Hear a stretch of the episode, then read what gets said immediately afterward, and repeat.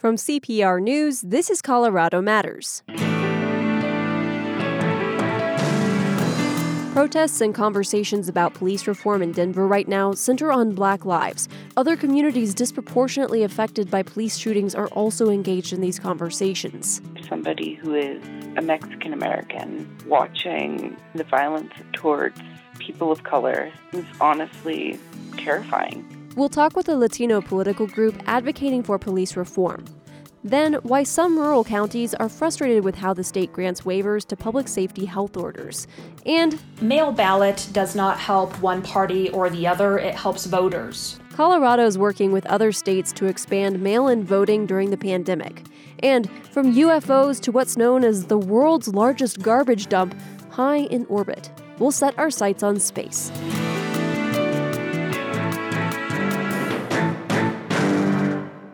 This is Colorado Matters from CPR News. I'm Avery Lill. After nearly two weeks of protests over police brutality and systemic racism, the mood shifted Tuesday night in downtown Denver. We're going to relax tonight, and tonight we're going to have reflection. Hundreds gathered for a candlelight vigil to remember George Floyd, the Minneapolis man killed in police custody. He was laid to rest Tuesday in his hometown of Houston, Texas.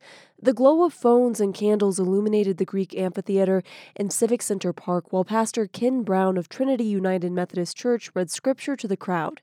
Afterwards, he said the life of George Floyd reminded him of an aspect of Judaism.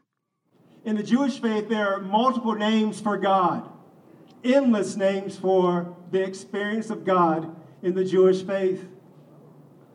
And there's this one word that most Jews can't pronounce. In fact, they struggle to pronounce because it's one of those words that has no vowels. It's spelled Y H W H. It means to be. To be present, to be in the past, to be in the future. And this word that we can't pronounce when Jews attempt to articulate it, it sounds like as if they are taking a breath, as if they're gasping for air. So in the Jewish faith, there's this belief when one is born, when one takes their first breath, they are saying the name of God.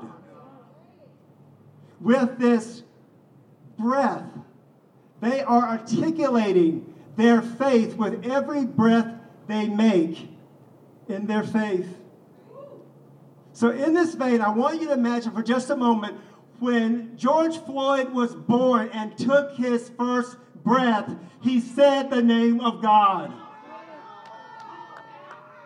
And for the entirety of his life, as long as he lived, born in North Carolina, moving to Houston, dying in Minneapolis, he said the name of God every time he breathed until that dreadful moment when he could no longer breathe.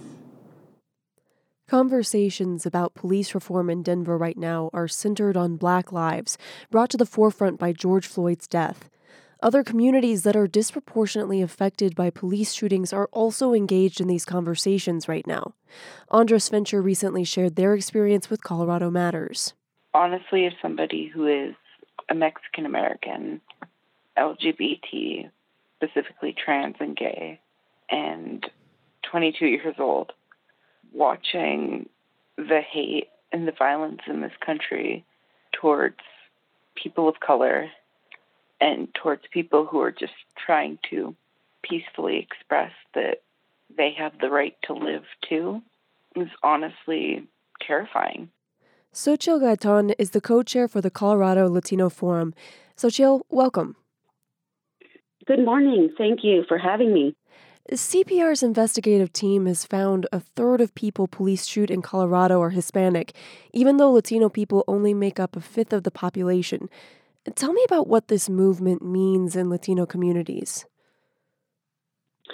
You know, as a Latina uh, living in Denver for 40 plus years now, um, having come from the immigrant community.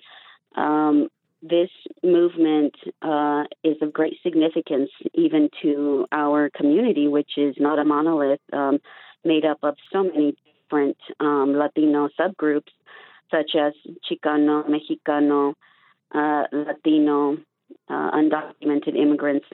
And um, we understand that and we know that the liberation of our black brothers and sisters um, is what is also going to uh, lead to our liberation.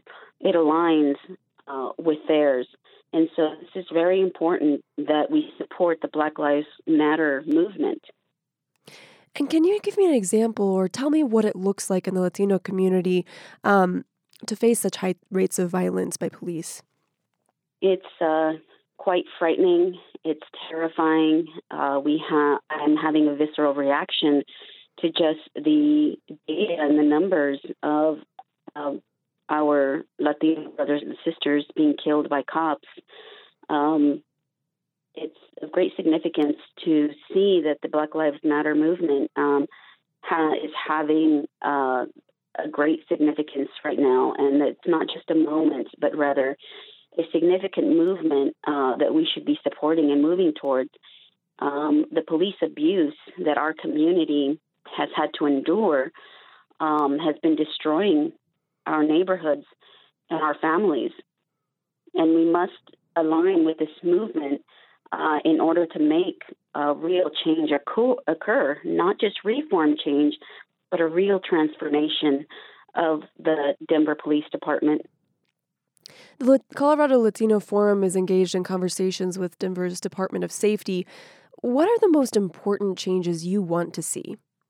As we're in conversations as the Colorado Latino Forum with the Director of Safety, Murphy Robinson, uh, we are placing some immediate demands of what we would like to see. While we appreciate uh, Director Murphy Robinson and Chief Pazen's uh, current changes uh, to the use of force policy, uh, we need to continue in making these unprecedented changes that are happening right now in our city. I believe that uh, we can make this happen if we continue with the conversation.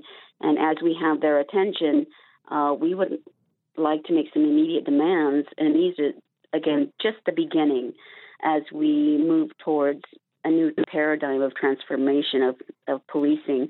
And that is to have uh, them start being more transparent with the public and start releasing information uh, making it very accessible to anyone in the public regarding um, any uh, police abuse that may occur.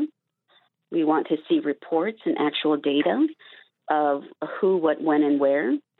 Um, we also would appreciate um, the continued efforts uh, that they are showing us right now, which is to maintain communication with community, uh, to have the independent monitor um, be open to having um, other uh, community review uh, boards, uh, but that the community review boards also have um, diverse groups of people within them uh, because we've seen that in the past where we have community review boards that are still made up of mostly the white population in Denver rather than a diverse BIPOC community. And by BIPOC, I mean the Black, Indigenous, people of color communities. Uh, and those are just a few among several others uh, that we're asking for uh, as immediate changes in policing right now. And are there changes that you want to see that would improve equity specifically for Latino people? Yes, um, absolutely. We're we're asking for um, the continued support from Chief Pazen to, as he stated before, not to excuse the bad behavior of of cops. Um, we appreciate him saying those words that he's not going to excuse that behavior, and we need him to take action to holding uh, police officers accountable in violating policy, current policy. and we also believe that the disciplinary matrix uh, also needs to be needs to have some changes. But we need a community review board to take a look at that and um, make the changes along with the community review board made up of a diverse group of people. Um, and we ask that uh, each case of of abuse by cop be reviewed thoroughly and, and investigated formally, um, and those reports be presented to um, the public uh, because we have yet to see some of the detailed information on some of that. Um, I know, I understand that uh, Chief Pazen agrees with making that happen, but we have yet to see it. So we really need to start seeing action on behalf of the Denver Police Department as well as the Director of Safety and his office. Thank you so much, Xochitl. Thank you. Xochitl Gaitan is the co chair of the Colorado Latino Forum, a Denver based group that advocates for political, social, educational, and economic strength of Latino communities. When we come back, the growing push to get more people to vote by mail during the pandemic. This is Colorado Matters from CPR News.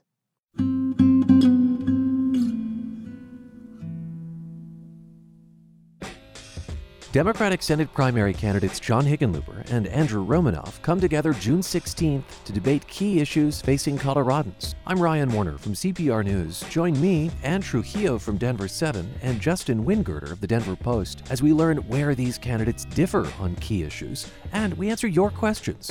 Send a voice memo to news at cpr.org. Then tune in June 16th for the Colorado Democratic Senate primary debate. As the state slowly eases social distancing restrictions across Colorado, some counties have been able to skip ahead in the process, allowing for larger public gatherings and more extensive reopenings. Since late April, the Colorado Department of Public Health and Environment has allowed counties to apply for variances on the statewide public health order, creating a patchwork of different social distancing regulations around the state. So far, half of Colorado's counties have received some kind of variance, but some rural counties say that they are not being evaluated fairly. Officials in some of these counties are now lobbying for more local control when it comes to the coronavirus. Lindsay Fendt has been talking with county officials about those variances that have been rejected. Hi, Lindsay. Hi. So, what exactly is a local public health variance, and how does a county get one? So, variance is anything that deviates from the statewide safer at home order. So a county can apply to open a type of business or hold an event with more than uh, with more than 10 people under a variance. So then once they apply, the State Department evaluates those applications based on how many COVID-19 cases are in that county, uh, how prepared the health system is, and then what they're proposing to do to mitigate the spread of the disease in whatever it is that they plan to open. So, what does this look like across the state right now? So it's created sort of a patchwork of different regulations. So in one county, you might be able to go to a gym, but then in the county next door, uh, you still won't be able to. Uh, so the state did this because they wanted to allow for more flexibility on the local level uh, in areas where there might not be as many cases of COVID 19. But you said that some officials in some counties are upset with the way that this is being implemented? Yes.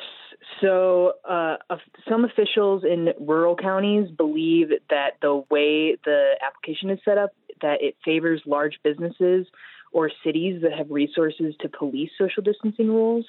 Um, some county officials also say that the state health officials in Denver don't understand the issues in rural Colorado well enough to make these decisions. Um, and then other counties say that their applications have been judged unfairly based on different criteria. Do you have examples? Yes. So uh, both Alamosa County and Montezuma County have not had their variances approved. They both have low numbers of cases, but the state health department issued their decision based in part on the number of cases in the surrounding region that's outside the counties. So in Montezuma, those are high rates of COVID 19 in neighboring counties in New Mexico. And in Alamosa, um, there have been some agricultural outbreaks in surrounding counties. So, in both of these counties, the officials say that they want to be judged based on their own county situation, not that of their neighbors. Um, one Alamosa County Commissioner called it a slap in the face. So, what are counties without approved variances doing? So right now there are 16 counties with pending requests.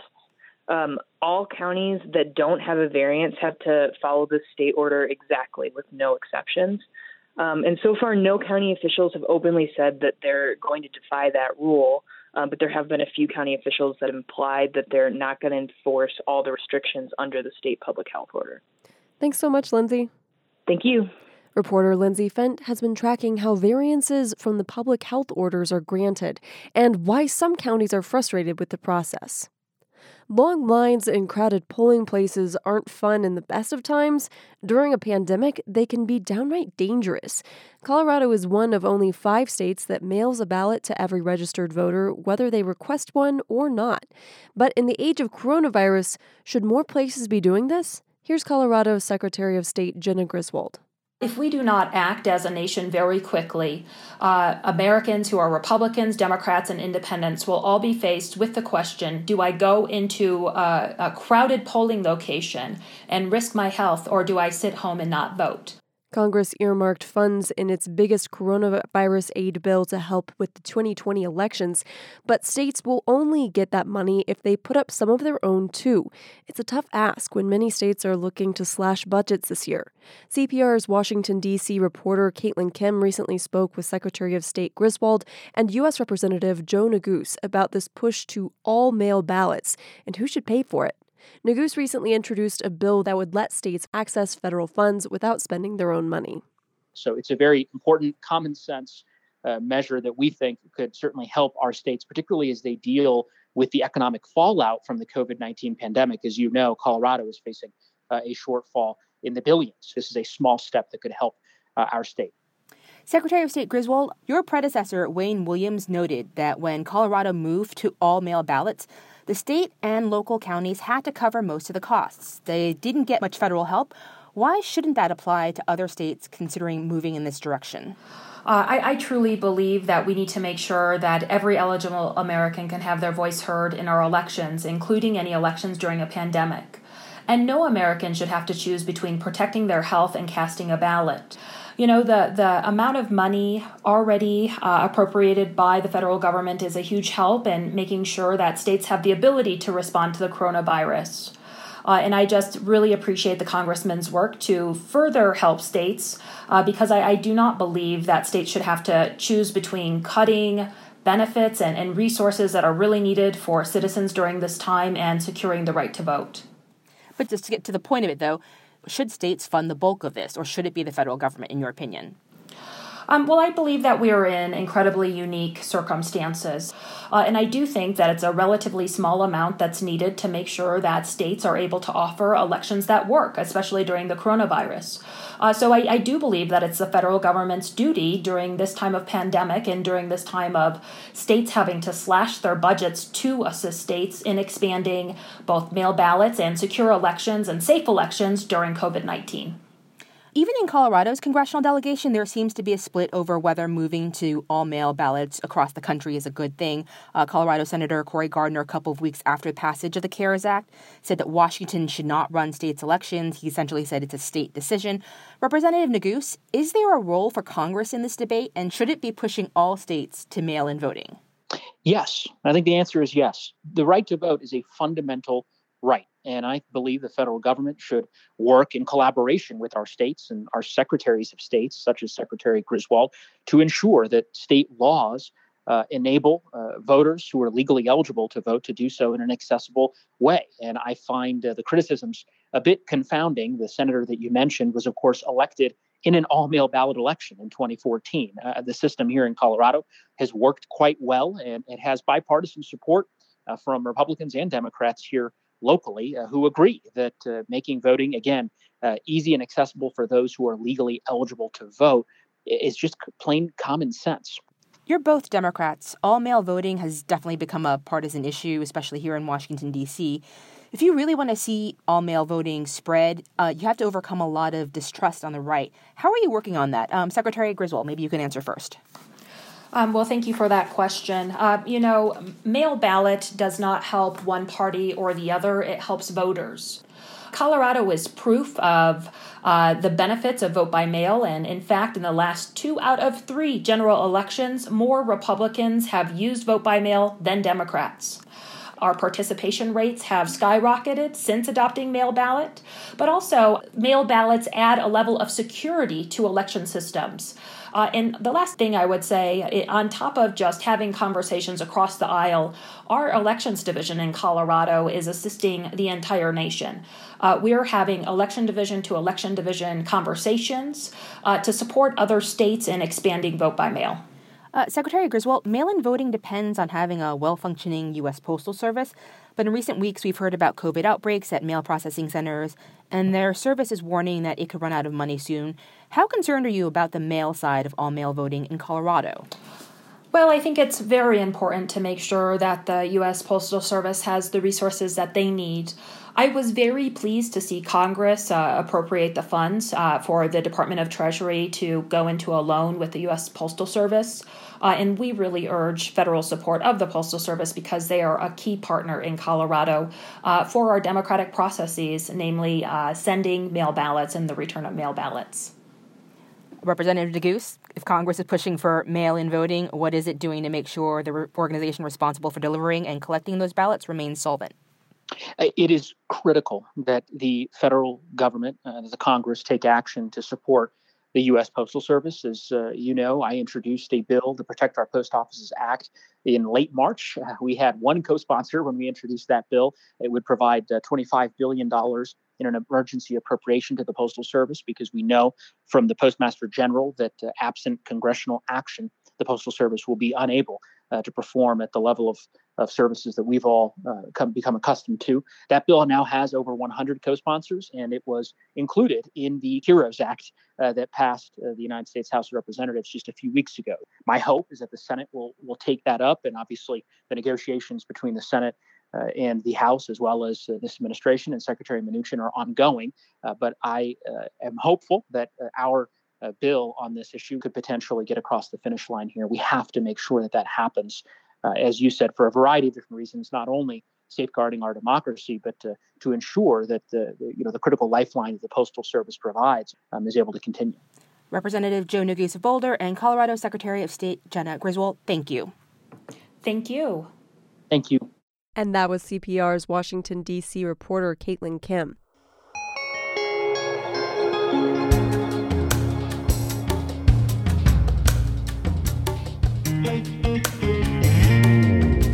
We come back, we turn our attention to space and beyond, from junk high in orbit to the question of UFOs. Or should I say, UAPs? We'll explain in the next half hour. I'm Avery Lill. This is Colorado Matters from CPR News. Being member supported carries a responsibility that we at Colorado Public Radio take seriously.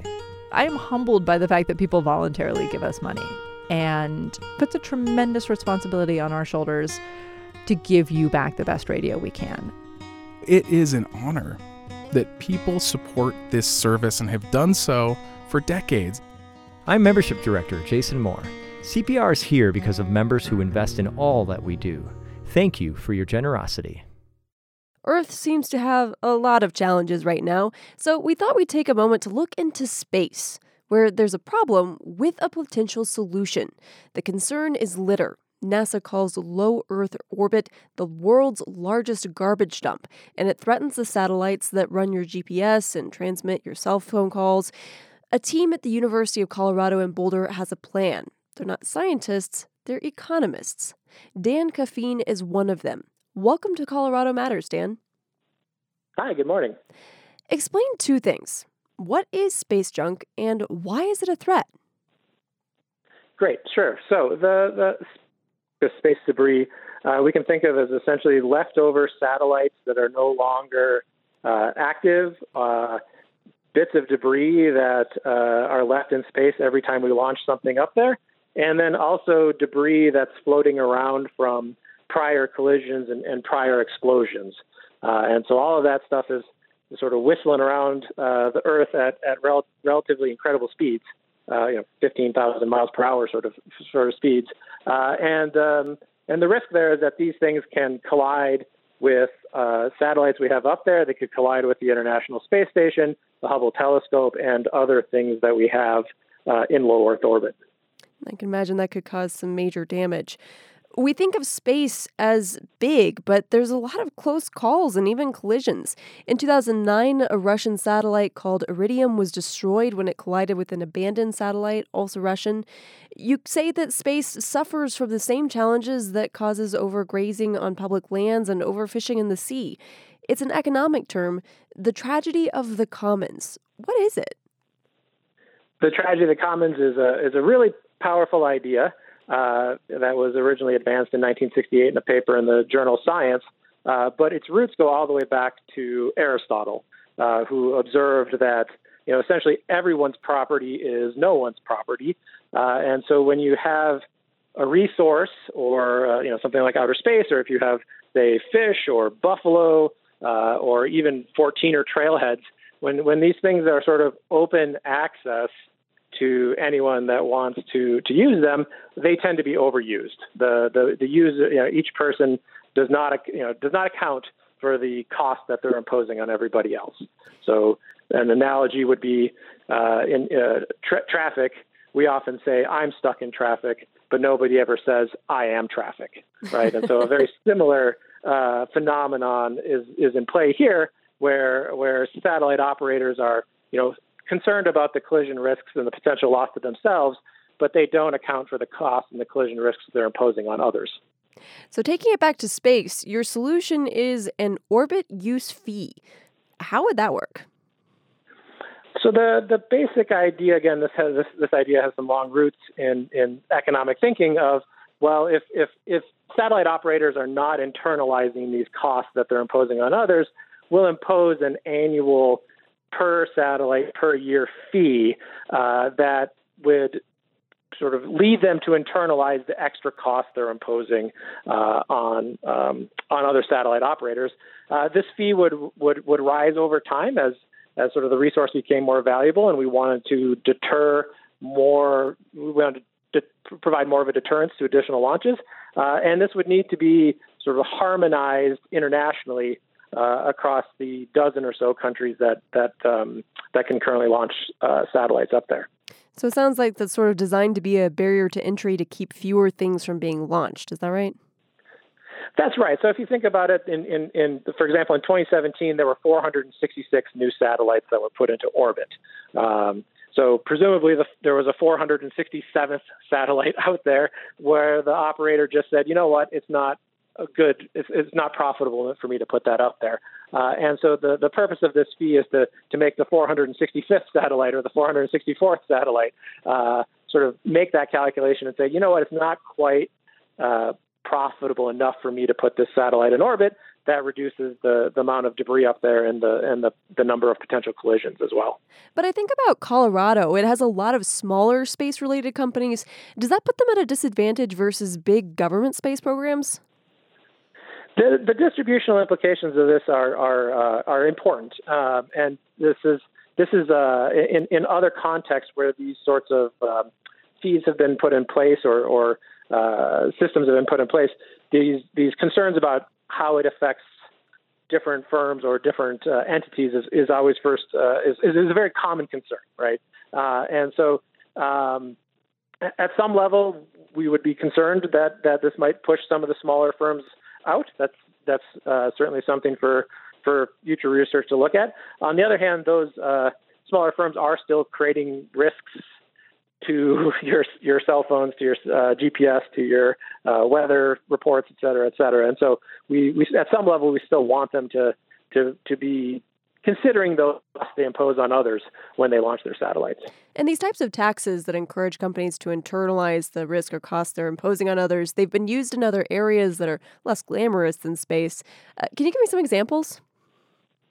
Sure. So the, uh, the, the probably the easiest analogy to think of that, that people are potentially familiar with would be something like a carbon tax. Um, where where we are not sort of accounting for each of our individual impacts on uh, climate change, and so uh, a fee that uh, imposed on your carbon usage would be uh, would be similar to that. Other examples are, uh, for example, pricing for uh, sulfur dioxide emissions from power plants.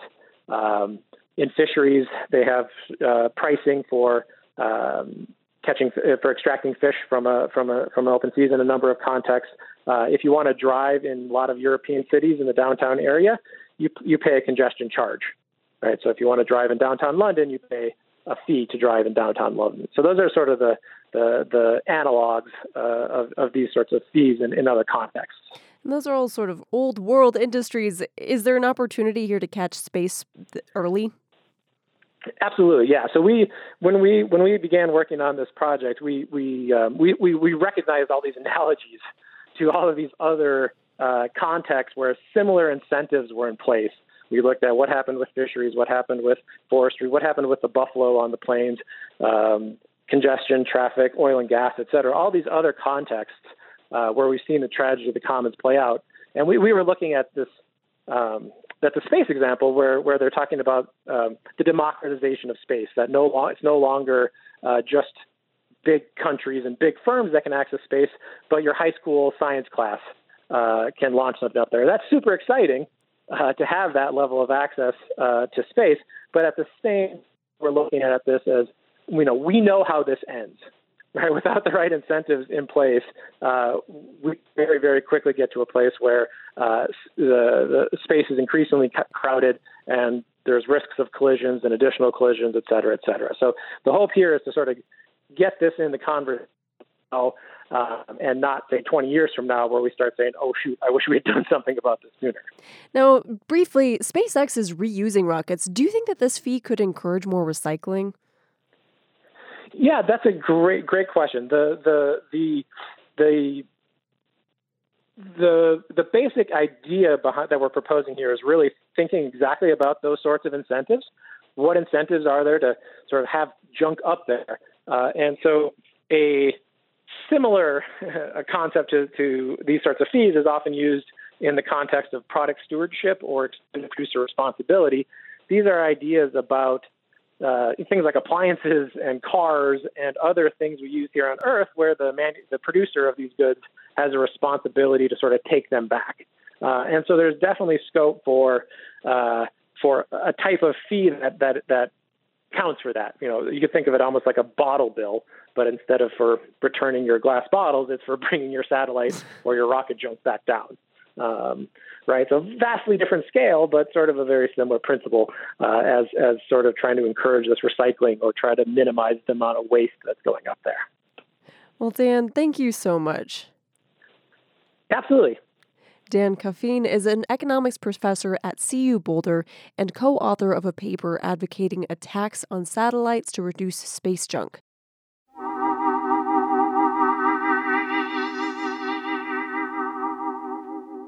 The Pentagon recently authenticated videos that have been around publicly for a few years. They seem to be of unidentified flying objects. There's a whole fleet of them. Look on the ASA. My gosh. Going against the wind. The wind's 120 knots the west. The Navy pilots in the clip didn't know what to make of what they saw, but those videos got a lot of people excited. People who think the objects came from Earth and those who don't. Denver author and popular science contributing editor Sarah Scoles has talked to people in both camps. Her new book is They Are Already Here UFO Culture and Why We See Saucers. Hi, Sarah. Hi, thank you for having me. We're going to talk ufology, the study of UFOs. We've all heard the term UFO, but I understand its definition has actually led to a new acronym as well. Can you explain that evolution? Sure. Once the Pentagon started talking about UFOs, they began to call them UAP or unidentified aerial phenomena, which kind of divorces them from this old extraterrestrial connotation they always had, and also leaves more room for military stuff, like the fact that they might just be stuff, um, you know, foreign objects uh, going into airspace they're not supposed to go to, or things that can't be uh, identified immediately. So it's kind of an attempt to, to make a new cultural meaning out of what UFO used to be. And you found that apparently there are certain people who are more likely to see a UFO or UAP. Who are they? Yeah, this actually comes from some statistical work that a woman named Cheryl Costa has done, and she found that the people who are most likely to see UFOs are people who have dogs and people who smoke because they are outside on the regular at kind of the same times of day and they know what the sky looks like and when something looks off with it. That's so interesting. And you even had a time that you thought you saw a UFO. What happened? Yeah, I did, and it was very unexpected. I was up in Wyoming with friends watching the the solar eclipse that happened a few years ago, um, and we were just camping, and uh, it was wildfire season, so we couldn't have a campfire, so we were just staring up at the stars, and we saw this little light going in an arc, and we, you know, we assumed it was a satellite, and then all of a sudden, this spotlight seems to appear from it and kind of sweep down and stare directly at us, and we all thought, oh my gosh, it knows it knows we're here. What is that? Are we about to be tracked or beamed up into a UFO?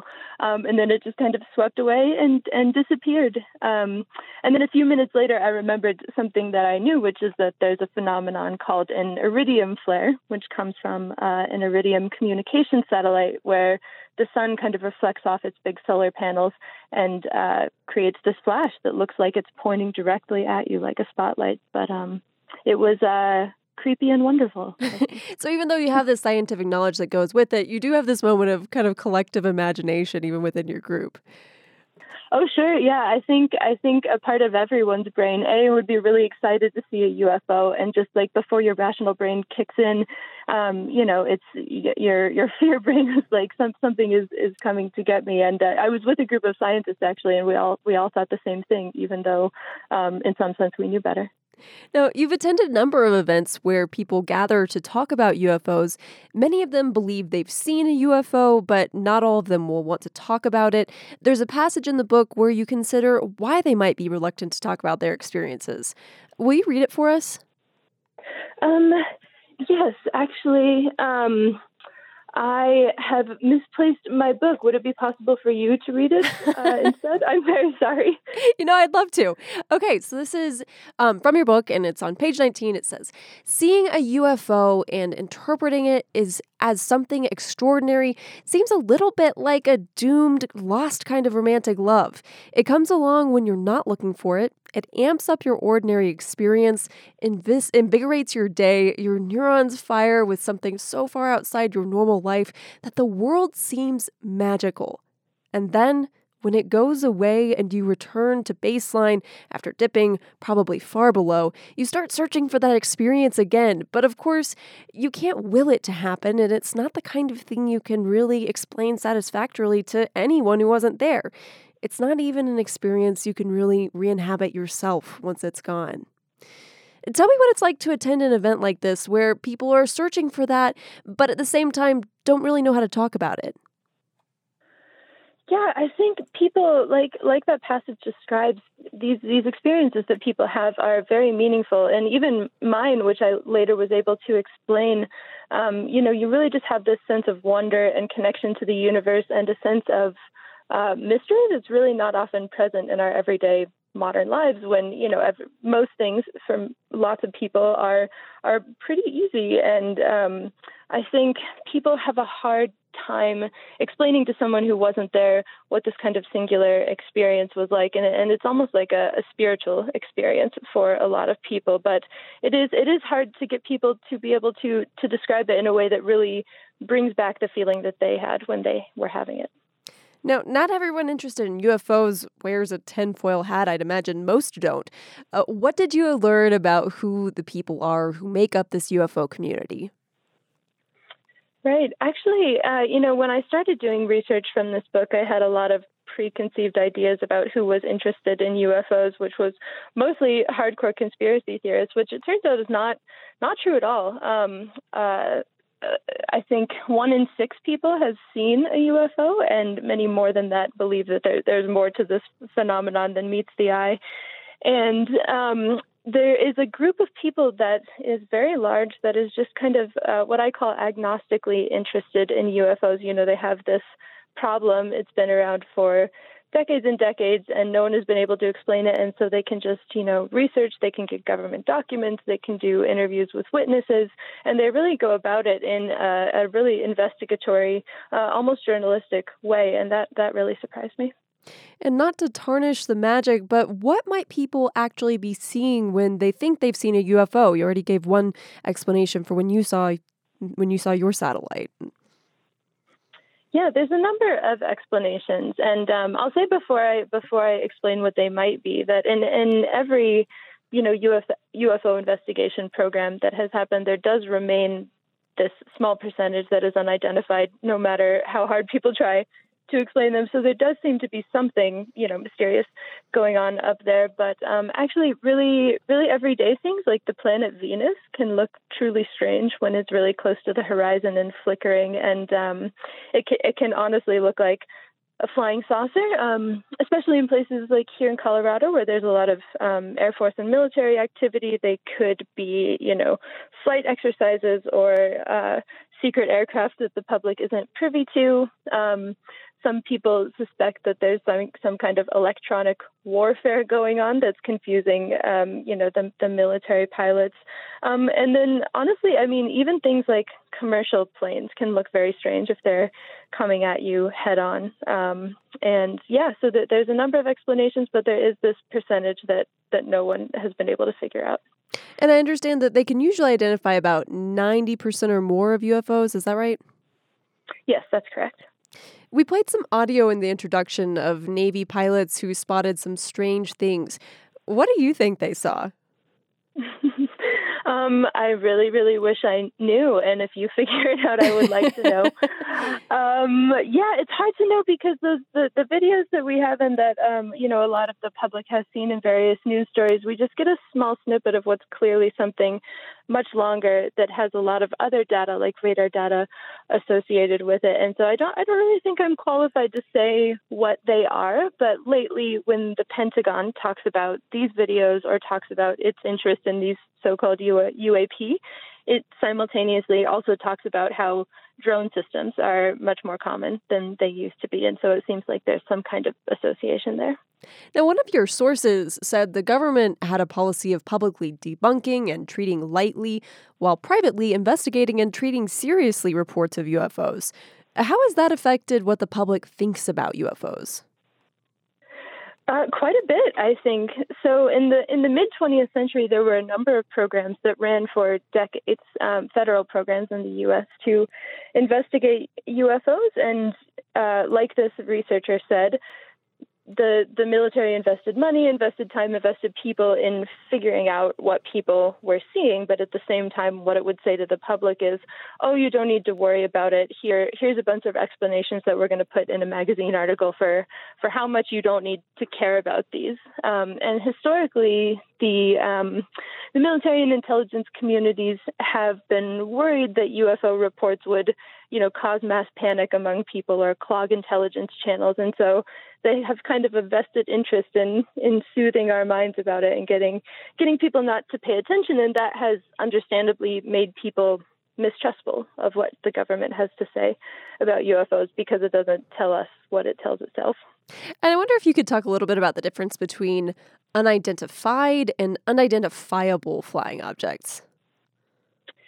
Yeah, that's kind of a semantic but important difference. Um, unidentified just means like I could look up, um, you know, I could look up at the sun right now, which is not advisable, um, and you know, forget what it was and not know what it is, and that would make it unidentified to me. But you know, someone else could go outside and point at the sun and say, well, of course, that's the sun. So it is clearly identifiable. And so the difference really is whether whoever is observing or whatever instrument is observing can immediately tell what something is, or whether no one, given a lot of time to investigate, can figure out what something is. I also want to know about maybe the most iconic of UFOs. Let's talk about flying saucers. Where did that term come from? Yeah, it has an interesting origin story um, that happened in the 1940s when there was a pilot named Kenneth Arnold who uh, was flying around. He was actually looking for a, a military aircraft that had crashed and what he saw instead instead was this fleet of objects flying much faster than he thought anything of the day flew. Um, and he got back down on the ground and told people about it, told a reporter about it, said, you know, these things were going so fast, I have no idea what they were, and they skipped like saucers on water. Um, and that's that's what he says he said. But then the reporter transcribed that as they looked like flying saucers in their shape. And so that's when what went out over the news wires and that's what ended up in a bunch of headlines. And so uh, according to the story, the term flying saucer is actually just a transcription mistake. and the story of flying saucers is connected to Roswell, New Mexico, a place known for UFOs. What's that connection? Yeah, it was just a few months after that very first sighting that a rancher in outside of Roswell, New Mexico, was kind of you know checking out his distant property and came across this debris, um, you know, that looked like it had fallen from the sky. And uh, he had read a news article about these flying saucers, and he thought, well, hey, maybe this stuff on my property is one of those flying saucers. And so, you know, he brought it to the local authorities, who brought it to the military, who actually put out a press release that said, yeah, we got one of those flying saucers here in New Mexico. Um, and then they retracted it um, and said that it was just a weather balloon. Um, but that wasn't actually true, and it came out decades later that it was actually a very secret uh, atomic test detection balloon that had crashed on his property. Oh, that's so interesting, especially going back to this idea that saucer was maybe not even the shape that the earlier 1940s pilot was trying to describe. Um, right, right. It just goes to show the power of the media. there is an alphabet soup of organizations and government programs, some still in existence, some defunct, dedicated to studying UFOs. How does Colorado fit into the larger UFO community? Colorado has quite a few UFO sightings and a very active uh, local group called the Mutual UFO Network. It's a chapter of a national organization. Um, MUFON is, is what they call themselves. And this is just a group of, you know, private citizens who are independently interested in UFOs and also interested in identifying the ones that can be identified. And so people get training, um, and they, if you saw a UFO, you could submit a report to MUFON, and someone who lives here in Colorado would contact you and try to figure out with you what you saw. Um, and so we have a very active group there. And then we're also home to the UFO Watchtower out near Great Sand Dunes National Park, which is uh, an attraction where you know people people gather, look for UFOs, go camping, and then you know submit their sightings to a sighting book and museum. Sarah, thank you so much for joining us. Thank you. Denver science journalist and author Sarah Scoles, her new book, They Are Already Here UFO Culture and Why We See Saucers. Finally, today, the concert hall isn't normally a place protesters demonstrate, but it is a place for protest music where artists can call for social justice. Tomorrow, our colleague at CPR Classical presents Troubled Water, two hours of music chronicling the African American struggle. CPR's Carla Walker hosts. Aaron Copland's Lincoln portrait is a rallying call for equality and justice. He uses text from Lincoln's Gettysburg Address, text that was poignant then, which was a dozen years before the Civil Rights era, and text that is poignant today as well. Lincoln was a quiet man. Abe Lincoln was a quiet and a melancholy man. But when he spoke of democracy, this is what he said. He said, As I would not be a slave, so I would not be a master. This expresses my idea of democracy. Whatever differs from this, to the extent of the difference, is no democracy.